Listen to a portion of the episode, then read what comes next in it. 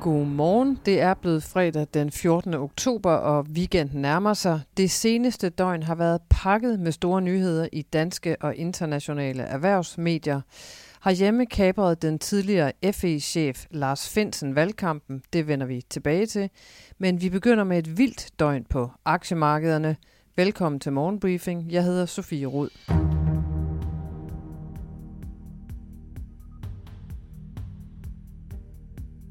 Ja, for i New York havde investorerne i dagvis ventet på de amerikanske inflationstal, som så kom i går torsdag, og tallet 8,2 procent var det. Det var ikke så godt som forventet, kort sagt.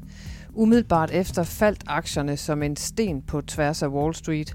Investorerne indså hurtigt, at dagens tal formentlig betyder flere rentestigninger, men senere på dagen fik markedet fordøjet nyheden, og ved lukketid sent i aftes lød det sådan her. Close higher. Energy the best, up 4%. Actually, financials now the best, up 4.1%. Technology not far behind, up 3%. Materials, util- utilities. Worst performing sector right now is consumer discretionary, and it's still up a percent. Just a stunning intraday reversal for the market, and we end on a high note. Så lige hvad angår torsdag, så endte det faktisk fint på Wall Street. Men så godt gik det altså ikke med de danske markeder. Her faldt C25 også tungt på den amerikanske nyhed. Det skriver børsen i dag på sin forside.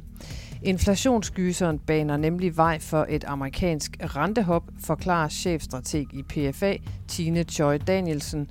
Hun siger til børsen i den forbindelse, en global recession ligger nok et sted ude i horisonten. Du kan læse mere om det i børsen i dag, og jeg vender tilbage med kurserne lidt senere. På forsiden af Finans kan du læse, at galopperende udgifter til fragt, løn, råvarer og energi vil gøre det langt sværere for danske virksomheder at tjene penge næste år. Sådan lyder det fra en stribe erhvervsledere i avisen. Halvdelen af de danske virksomheder er allerede ramt af krisen, og flere forventer at stå svækket på den anden side, viser en ny analyse fra Dansk Industri. Torsdagens store politiske historie kom i kølvandet på en ny bog, skrevet af mangeårig FE-chef Lars Finsen. Det er ham, der har siddet fængslet og nu er tiltalt for at have lækket statshemmeligheder. Lars Finsens anklager i bogen mod regeringen og ledende embedsmænd er både citat dybt rystende og foruroligende, citat slut lyder det fra de borgerlige partier, der nu kræver FE-sagen kuglegravet af en undersøgelseskommission. Blandt dem Venstres formand Jakob Ellemann Jensen, som siger til TV2, Jeg synes, det er dybt foruroligende. Der bliver ved med at komme nye oplysninger frem, siger han. Statsminister Mette Frederiksen kan ikke gå i detaljer om Lars Finsens nye bog, siger hun, men afviser ikke en undersøgelseskommission. Jeg vender tilbage til Finsens bog og valgkampen om et kort øjeblik. Mellem 3 og 400 medarbejdere i fagforeningen HK har torsdag nedlagt arbejdet. Det bekræfter forbundssekretær i HK Marianne Heide over for mediet Frihedsbrevet. Ifølge Frihedsbrevets oplysninger skyldes arbejdsnedlæggelsen en specifik chef, der er utilfredshed med. Der har også været afholdt et krisemøde torsdag. Forbundsformand i HK, Anja C. Jensen, vil ikke gå ind i konkrete detaljer om, om sagen, men siger til Frihedsbrevet, det her er virkelig voldsomt.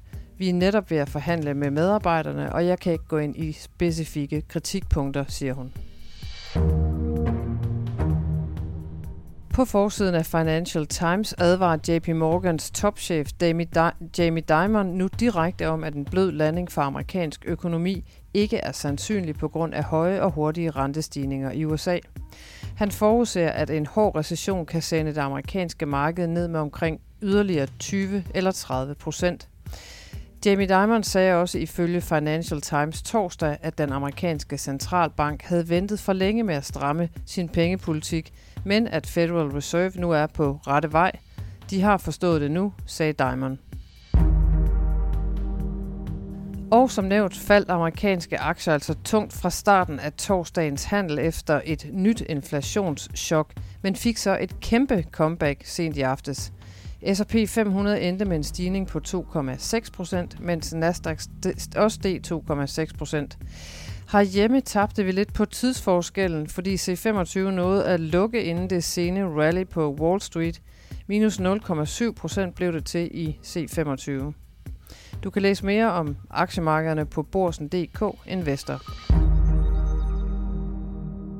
Og nu til Morgenbriefings daglige valgfokus. Her forklarer børsens politiske redaktør Peter Søndergaard, hvad Lars Finsens pludselige bogudgivelse betyder for valgkampen. Jeg har ikke selv læst bogen endnu, men der er enkelte nye detaljer, der kommer frem i bogen. Blandt andet så beskriver den, at beslutningen om, at Lars Finsen han skulle hjemsendes, blev besluttet i statsministeriet. Det står også i bogen, at Lars Finsen og den nuværende departementschef i netop statsministeriet, Barbara Bertelsen, har et meget anstrengt forhold til hinanden. Den her bog, den lander altså lige midt i en valgkamp som en sky fra en klar himmel og helt uden nogen foromtale. I bogen er der ikke nye detaljer om selve den sag, der nu kører ved domstolene mod Lars Finsen med anklage om landsforræderi. Så for den del af sagen bliver man ikke nødvendigvis klogere af den her bog. Hvorfor er bogen vigtig for valgkampen, spurgte jeg Peter Søndergaard. Netop fordi bogen lander midt i en valgkamp, så bliver der igen rusket op i en sag, som i den grad har belastet Socialdemokratiet. Det rejser nogle spørgsmål igen, om der er sket noget fordækt i sagen, om regeringen har håndteret spionsagen helt professionelt, og måske den værste anklage af dem alle sammen, er sagen mod Lars Finsen egentlig politisk motiveret. Hele Blå Blok og Moderaterne har været ude og ønske en undersøgelseskommission, efter den her bog er blevet øh, udgivet, og de ønsker altså, at den her kommission skal nedsættes for at belyse sagen på ny. Mette Frederiksen, altså statsministeren, hun er ret afventende i forhold til, om der skal nedsættes sådan en undersøgelseskommission. Minkanklagerne fra Blå Blok kører stadig i valgkampen, men de er blevet lidt slidte i kanterne allerede nu, hvor vi kun er lidt over en uge ind i valgkampen. Nu har de blå partier altså fået en ny mulighed for at gribe en anden sag igen, som har lidt det samme skær over sig som Mink-sagen. Og det vil de helt klart bruge for at så ny, for at så ny tvivl om uh, Mette Frederiksen og om hun er magtfuldkommen. Men kan den her bog leve længe nok til, at det får en betydning for stemmerne? Ja, det tror jeg helt bestemt, den kan. Det forlyder, at Lars Finsen han kommer til at give interviews i forbindelse med udgivelsen af den her bog i de kommende dage.